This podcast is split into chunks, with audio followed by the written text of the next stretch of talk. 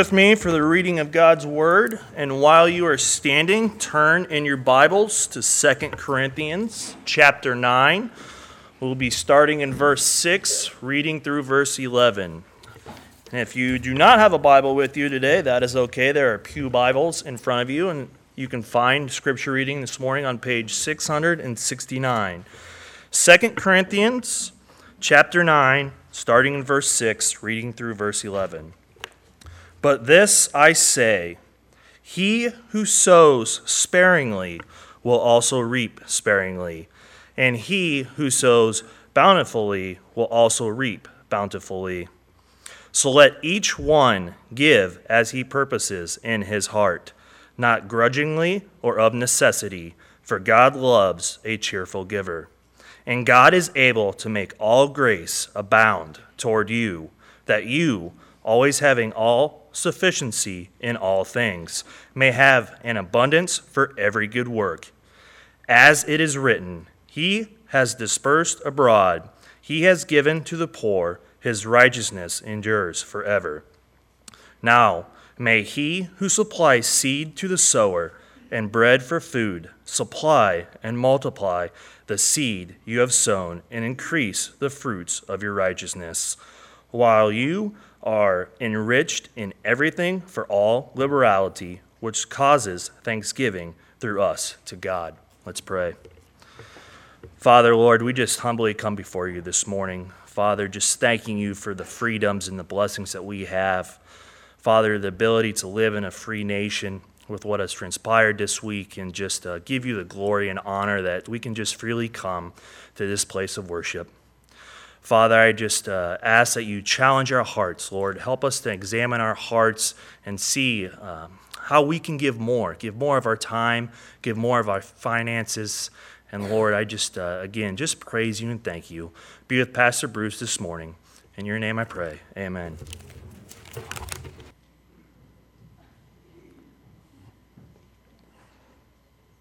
Thank you, Dane, for leading us in our scripture reading. Appreciate that. Jeremy for your music special. Appreciate that as well. You know, January is typically a time for uh, the start of new things that we begin in our lives, such as maybe a new diet and a new workout so that you can have a new you. Reminds me of the guy who posted on Facebook Dear God, my prayer for 2017, 2017 is a fat bank account and a thin body. Please don't mix it up again like you did last year. Not sure if God's going to answer that prayer, but nonetheless, it's a prayer. What we're doing this month, we're taking the, the month of January here to, to talk about stewardship, and in particular, to talk about giving in a series that we're calling the Generosity Paradox. Perhaps you heard of the little boy in church who watched for the first time as the the ushers passed the offering plates down the pews. And when they neared the pew where he sat, the youngster piped up so that everyone could hear, Don't pay for me, Daddy, I'm under five. this morning, I, uh, I want to show you from God's Word here, and in particular, the passage that Dane, led us in reading, that we should look forward to giving to our God. Because what we're going to see here in this passage of Scripture is another paradox. That is, it pays to give. And perhaps your first response to that is, it pays to give. Are you serious? Are you kidding me? How is that even possible? But before we were interrupted last Sunday, we discovered the Sunday before in the first message in, uh, that in God's economy, in God's kingdom, there is such a thing as a generosity paradox. And we began to define what that is. And in fact, I have it in your notes again. Uh, you're welcome to pull out that insert in your bulletin if you want to follow along, or you're welcome just to follow along on the screen behind me. But what is the generosity paradox? We stated it this way By giving, we receive, and by grasping, we lose. By giving, we receive, and by grasping, we lose. And the first uh, message in the series here, we focus on the very first part of that phrase. By giving, we receive. And I want us to unpack that a little more here in this particular text in 2 Corinthians. In fact, this is the whole heart of Paul's message here in 2 Corinthians 8 and 9. It was written to motivate us to give generously, but to fully understand what Paul's talking about here, we need to know something about three different churches in reference to this passage. Uh, the first church is, is known as the Jerusalem church.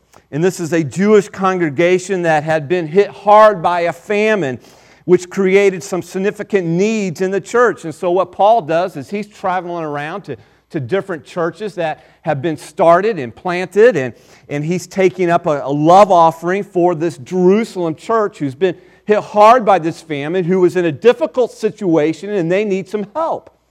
And then we have the Macedonian churches. This is a group of churches in the cities across northern Greece. These, these believers were also in a very difficult financial situation. In fact, it's interesting in, in chapter 8 of 2 Corinthians, Paul describes their situation as, as in deep poverty and, and great affliction. And yet, when he, when he proposes this love offering to them, they gave generously to help out these believers at the Jerusalem church. And so you have the Jerusalem church, the Macedonian churches, but there's a third group of churches, and that is known as the Corinthian church. And that is a church located in southern Greece, founded by Paul during his second missionary journey. And Paul is writing to this church to motivate them to give generously in their love offering for the church in Jerusalem. In chapter 8 here of 2 Corinthians, Paul highlights the generosity of the Macedonian churches. He, in other words, he's, he's highlighting them as an example for the Corinthian church to look at. And he's kind of pointing them to look at the Macedonian church and say, look, look what they did. They gave generously to help out this Jerusalem church who was in dire need, and yet they were in need themselves. And so he uses them as a motivating factor for the church at Corinth, which is who we're looking at now. Uh, these two chapters in 2 Corinthians are all about giving, and yet what's interesting, Paul does not command these Christ followers in Corinth to even give. Instead, he offers them this motivation for generous giving. And it's this paradox it pays to give. And just like the Sunday before, this is another truth on the surface that appears. It, it seems like a paradox. But Paul is so committed to this truth that he even wants us to grow in our generosity when he writes in 2 Corinthians 8 and verse 7 But as you abound in everything, in faith, in speech, in knowledge, in all diligence, and in your love for us, see that you abound in this grace also. What grace? What grace is he referring to that we should abound in? Well, he's referring to this grace that he calls giving, the grace of giving. And so he wants us to abound in this grace. He wants us, in other words, to grow in this grace, to grow in our generosity. Why? Because as we're going to see, it pays to give.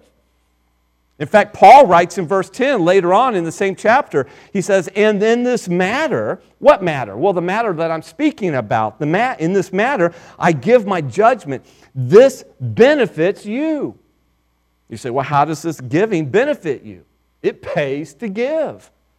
When Paul considered this love offering, he believed it was not only beneficial for the people in Jerusalem, the ones who were receiving the love offering, but he believed it was also beneficial for the church in Corinth, the one who was going to give this love offering.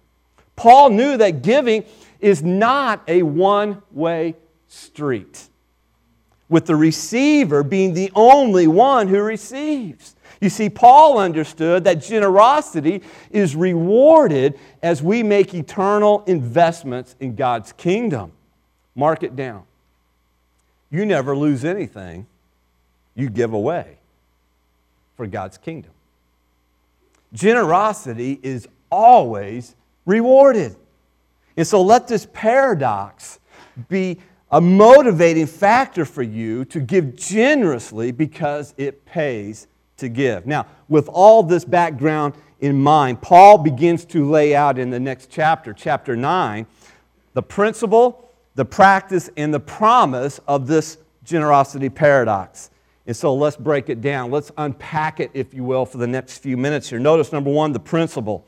We reap in measure as we sow. We reap in measure as we sow. The Bible tells us that there are certain ways that God works in the universe in response to our actions. For example, James chapter 4, verse 6 says, God opposes the proud, but gives grace to the humble. And so, what we see is proud people are actually resisted by God. Two Sundays ago, we saw in Luke chapter 6, verse 38, it says, Give, and it shall be given to you. And here in 2 Corinthians 9, Paul uses now this farming metaphor to illustrate what happens when we give. Paul writes in verse 6 But this I say, he who sows sparingly will also reap sparingly, and he who sows bountifully will also reap bountifully. This is oftentimes called the, the law of the harvest or the law of sowing and reaping. And the principle is fairly easy to understand. We reap in measure as we sow. Think of it this way if you plant a lot, you're going to reap a lot. Some of you may be familiar with the similar passage that Paul refers to in Galatians chapter 6 verse 7 where he writes a man reaps what he sows. In other words, what you reap is what you sow. You plant beans and you will get what? Beans. You plant corn and you will get corn, not watermelon, not squash, not spinach. But here in verse 6, Paul is making a different point. He now says here in this particular chapter, how you sow is how you reap. Sow a little, reap a little. Sow a lot, reap a lot. Now, I'm not a farmer, I'm a pastor. I don't pretend to be a farmer. We used to have a small vegetable garden in our backyard a few years ago, and that was a flop. I do not have a green thumb, so now all I try to grow is grass, and that's even somewhat of a chore. Bill, our drummer here, tries to help me with that with his lawn care business. And so uh, he, he, and he's done a great job. I actually have green grass, and, and my boys love that because uh, when he fertilizes and it rains, that grass grows faster. And they, they just love the opportunity that that provides. And I love standing on my deck watching them, sitting on my deck watching them. It's great, it's awesome. So I'm not a farmer. I don't pretend to be a farmer. I don't know a lot about farming or gardening, but here's one thing I do know you can't grow what you don't plant. And if you want to reap more, then you have to plant more. In other words, there's a direct connection between reaping and sowing. We reap in measure as we sow. And this is exactly what Jesus meant when we unpacked this two Sundays ago in Luke 6:38. Give and it shall be given to you. For with the measure you use, it will be measured to you. So there is this divine law, if you will, that is in play when it comes to our giving. Giving is like sowing. It results in a harvest. But that harvest, listen to this, this is wild. This harvest is actually determined by how we sow. As Paul states, he who sows sparingly will also reap how? Sparingly. But he who sows bountifully will also reap how? Bountifully. Now, let's be honest. Most people operate on the opposite principle. Namely, we will have more if we give less. That's how we think, that's how we operate. But the Bible is telling us here you will have more if you give more. But that doesn't sound like good math, does it? No. For example, 10 minus 1 equals what? 9. 10 minus 0 equals 10. And so if you want to have 10 instead of 9, you subtract 0 from the checking account on the first day of the week, right? Wrong. The problem with that math is that it leaves God out of the equation.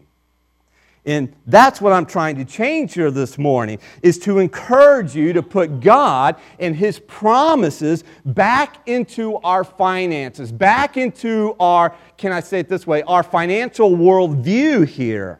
To trust God with your life and your livelihood. Note the option in verse 6 is not between giving and not giving.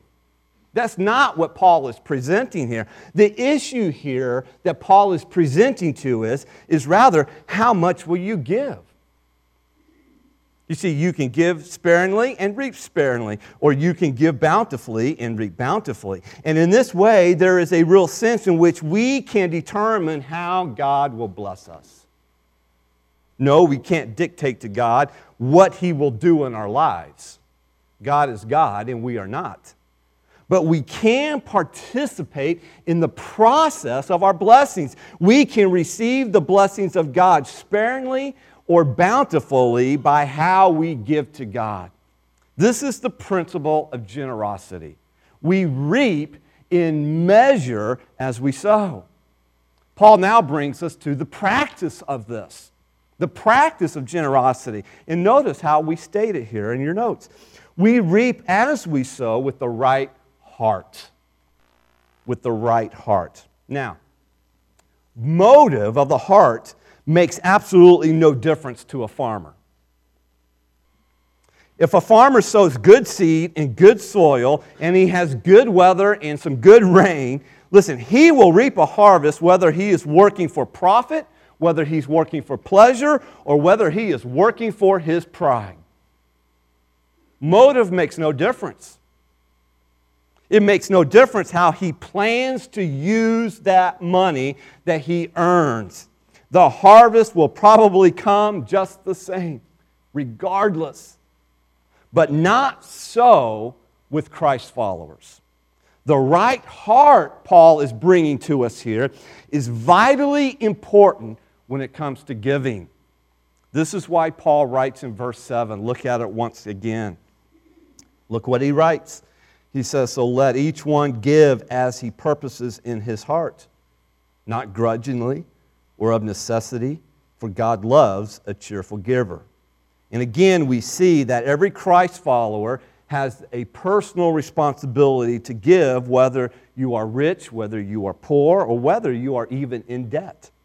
And so, verse 7 begins by reaffirming for us the duty of Christian giving when he says, So let each one of us what? Let each one of us give. The rest of the verse now emphasizes this practice of giving without directly mentioning to us or even commanding to us how much to give which means no matter how much you do give, God is pleased when you give intentionally, when you give willingly, and when you give joyfully. Let me talk about those three aspects just briefly here. Notice, first of all, giving intentionally. The practice of giving intentionally. Paul writes, So let each one of us give as he purposes in his heart. In that phrase, purposes in his heart. It means to choose beforehand, to make a decision beforehand. In other words, Paul uses it here to say that our giving should be an intentional decision rather than some thoughtless decision at the last minute. That's not how we give. We intentionally decide to give, we plan to give. This is why Paul writes, in 1 Corinthians chapter 16 verse 2 he says on the first day of the week each of you is to put something aside and store it up as he may prosper so that it's there when I come to collect the offering. These are fundamental instructions for giving. Each of us ought to intentionally lay something aside to give to God. Here's the deal. No one ever gives by accident. Anybody here ever give accidentally? No, we do not part with our money accidentally. I, I mean, my kids sure don't. I don't know about you. I mean, my kids are money grabbers. More, Dad, give me more. They're not like, oh, Dad, here, I got an extra five bucks, you have it. You use it, Dad. I know you spend so much on us. You, you use this. Go to McDonald's. Oh, no. And we as adults, we're not that way either. No one gives by accident. Generosity is not just something you slide into. Nobody slides into generosity either. Listen, it's a choice that you make. Each of us must purpose in our heart to give generously. So give intentionally. The second one, give willingly. Paul writes in verse 7 So let each one of us give as he purposes in his heart. Paul is reminding us that no one can make you give. Giving is something each person must willingly do on their own. Now, let me just stop and kind of qualify that because there is an aspect as parents that we can make our children give by way as a teaching them to give. Um, uh, and I'll just share from personal example in our family and how my wife and I have done this with our own two boys. Uh, my boys, when they got old enough to start mowing the yard, which they love to do, by the way, ask Jack how much he loves it. Uh, that's how they get their allowance. In our family, allowance is not free. Allowance is something you earn, okay? And so one of their parts of their allowance that they earn is by mowing the yard. And so I give them money for that. What I require from them and actually make them do is to split that allowance three ways. And when they were smaller, we actually had envelopes that we would actually, physical envelopes, and on the one envelope we'd write, giving to Jesus. That would be envelope one. Envelope two, spending as I want. Envelope three, saving for the future. Those were the three envelopes. And so, out of what I would give them for mowing, I required them to put money into all three of those envelopes. They had no say in it. No say whatsoever. I determined the amount that they were going to give, put in each envelope. Now, what went into their spending envelope, I let them spend that however they want. You want to go buy candy and blow all your money on candy? Go for it. Do it, and it will be gone in a. And let me tell you, I have one son whose money just burns a hole in his pocket. There is never any money in that envelope. You know, the other son, he's kind of learned, to, you know, saving's a good thing. And when it comes then to giving for Jesus, uh, you know, that's part of the accountability. Hey, and you know, you know, we even use envelopes, giving envelopes, let her write in the back of the pew in their own box of envelopes and, and you know, help guide them. Hey, it's now time to give this Sunday. You ha- I paid you now. How much needs to go in that? I make them fill out the envelope even. Ask them in the morning, hey, you got your envelope? Did you give it? You follow up on that. And that's all part of it. That's how we've done it in our household in the sense of making someone give. But as you know, that's all for the purpose of teaching in helping them. Now, as they get older, Tyler's now 19. He has a job. I don't make him now. It's totally different, totally different ball game. Do I follow up on him? Absolutely. Do I ask him, hey, Tyler, I know you, have, you, have you been giving? Yeah, Dad, yeah, yeah, yeah. Okay, great, good, good job. But it's not, it's, it's, he's grown into becoming this, an adult, a man on his own. And that's the way we are as adults. No one can make us give. As a pastor, I may ask, I may pray, I may preach about giving, but you are still free to give or not to give. No one can make you give. And when we collect the offering here in our church, we don't put a gun to your head as the offering plate is passed by. I mean, that wouldn't be ethical, would it? That wouldn't even be legal. We want people to give because they want to give, not because they have to give. And Paul tells us here in 2 Corinthians 8, verse 12, for if there is first a willing mind, it is accepted according to what one has and not according to what he does not have. And so Paul emphasizes this importance of giving willingly with two negative principles or two negative phrases that are in direct opposite of a willing spirit or a willing heart. First, he says, don't give grudgingly. Now, that's an interesting word, grudgingly. It actually comes from a Greek word that means out of sorrow. In other words, God doesn't want you to give with reluctance or with resistance or even with resentment. And if giving produces sorrow in your heart, and you're giving here on a Sunday morning or online, and it's just like cringing and produces sorrow in your heart to do so, then you should be more concerned about your own spiritual condition because it means something is wrong. Likewise, don't give out of necessity. Don't give out under, in other words, under compulsion. Under compulsion means to, to be in between a bent arm. That's literally what it means, to be in between a bent arm. And so just think back to when your big brother put you in a headlock and forced you to do something you didn't want to do. That's the idea here.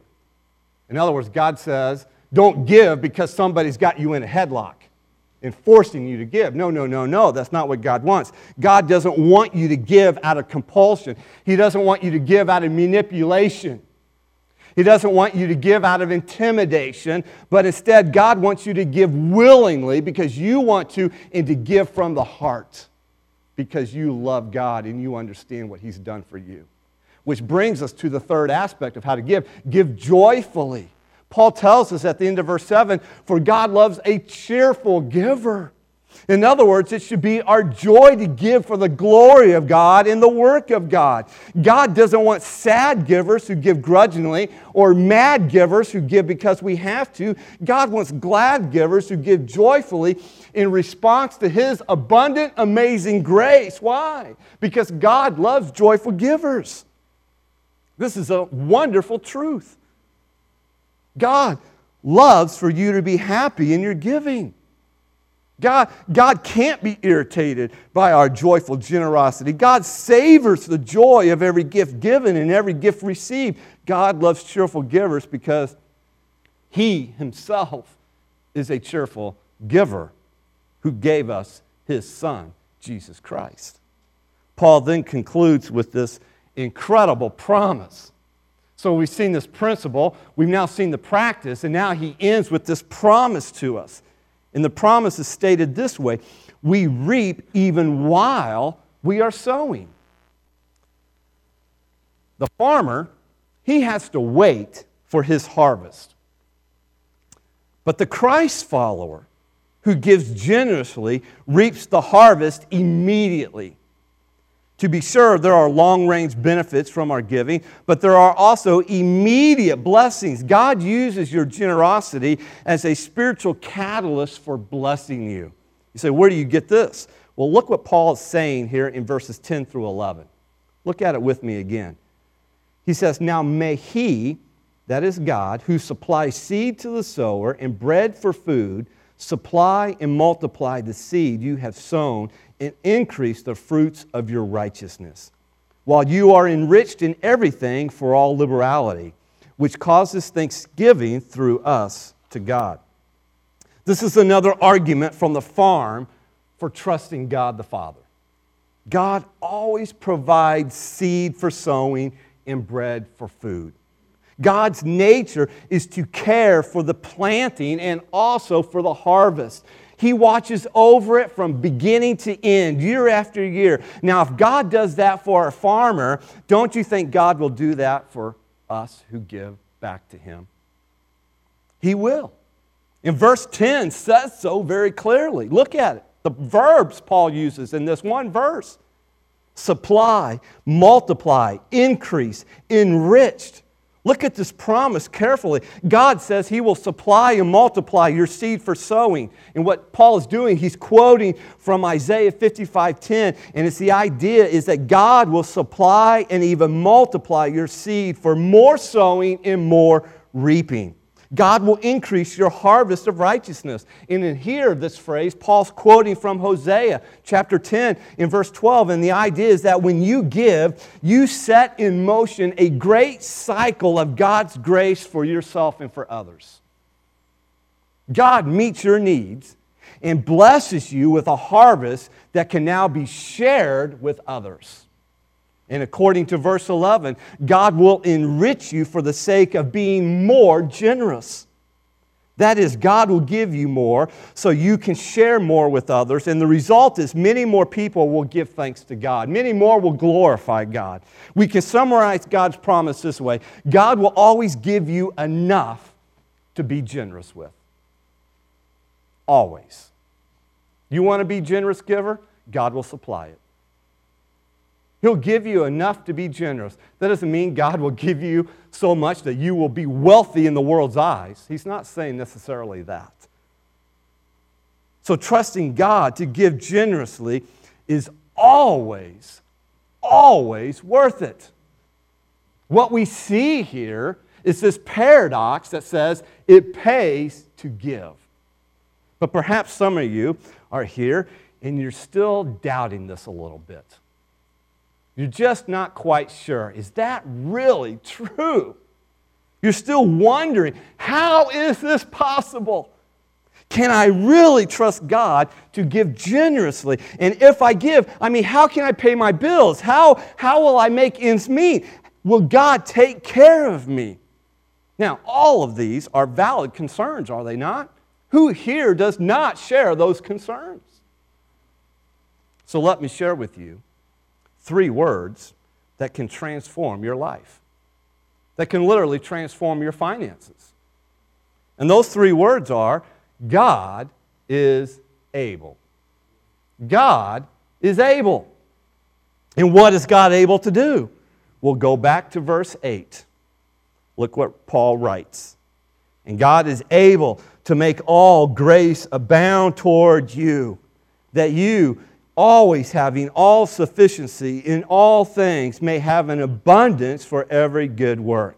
Now, in unpacking that verse, let's start at the end of the verse and work backwards. God's promise is that you will have an abundance for every good work. What good work?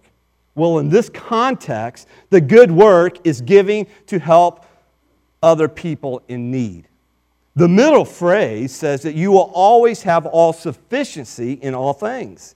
It doesn't mean God makes you self dependent, but rather you will be independent of circumstances for your happiness, yet totally dependent on God to meet your needs. You say, How is this possible? We'll go back to the beginning of the verse. It says, God is able to make all grace abound toward you. That's the secret that can transform your life, transform your finances, is God's grace. So, what is God able to do? Well, we can think of it this way God's grace is able to give cheerful givers enough for themselves and abundance for others. The point here is God gives us more than we need. And the reason God does that is not so that we can store up the excess and build our own personal kingdoms here on earth, but so that we can provide for good works in God's kingdom and to glorify God through it all. Or to link it up with verse 7, the reason that God gives you more than you need is not so that you can reduce your joy by keeping it all for you and your family, but to increase your joy by giving it. So, how do you turn God's grace loose in your life? By trusting God enough to give generously. Let me put it this way if you truly want to give to God, God will make it possible. And He'll give you more than enough to give. And the proof is in verse 9, where He writes, As it is written, He has dispersed abroad, He has given to the poor. His righteousness endures forever. That is a quote from Psalm 112, verse 9. And the context makes it clear that it is talking about the person who trusts God and gives generously. In other words, if we will trust God enough to act as conduits of God's grace rather than cul de sacs of God's grace, then there will be an unending supply of His righteousness. God will not forget your generosity and he will make all grace abound toward you. Here's the bottom line. The bottom line, when you strip it all away, all comes down to this. It always comes down to this. Are you willing to trust God enough to give? And to give generously in this new year? Listen, there's no doubt. When it comes to finances, especially, when it comes to money and giving, giving generously is a step of faith.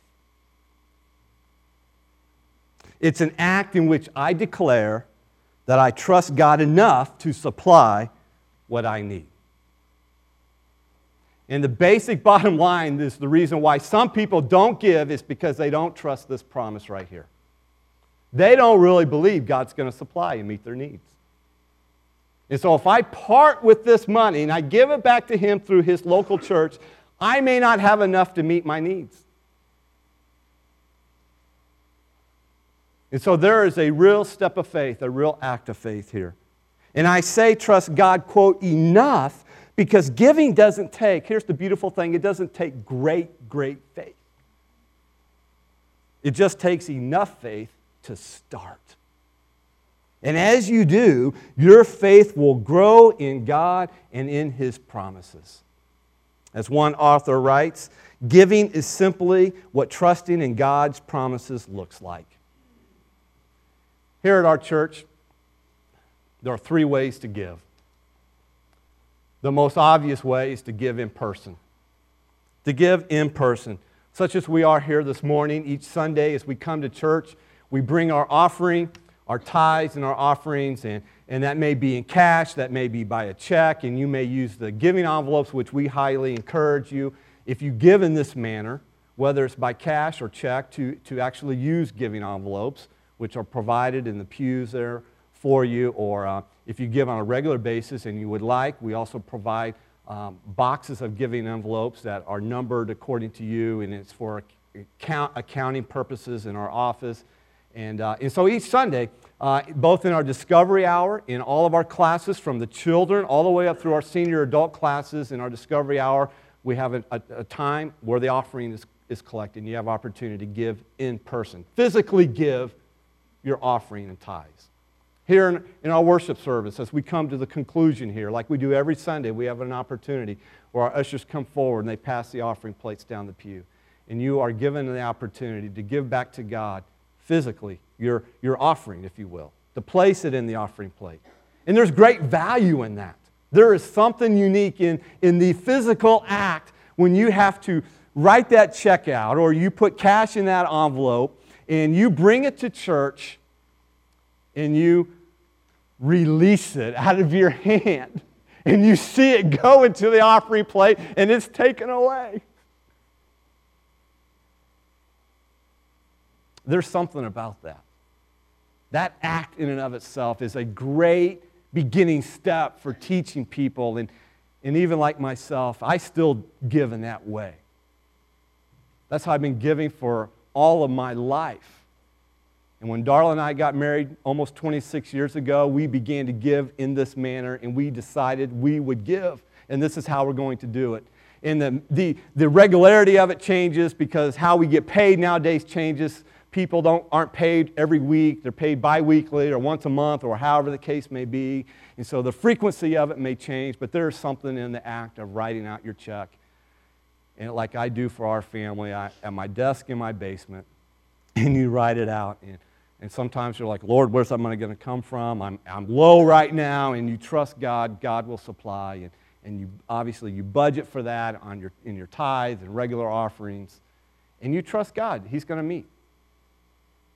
And that there's also another way, because we are in different times now, we're in this digital age, this uh, internet age, to give online.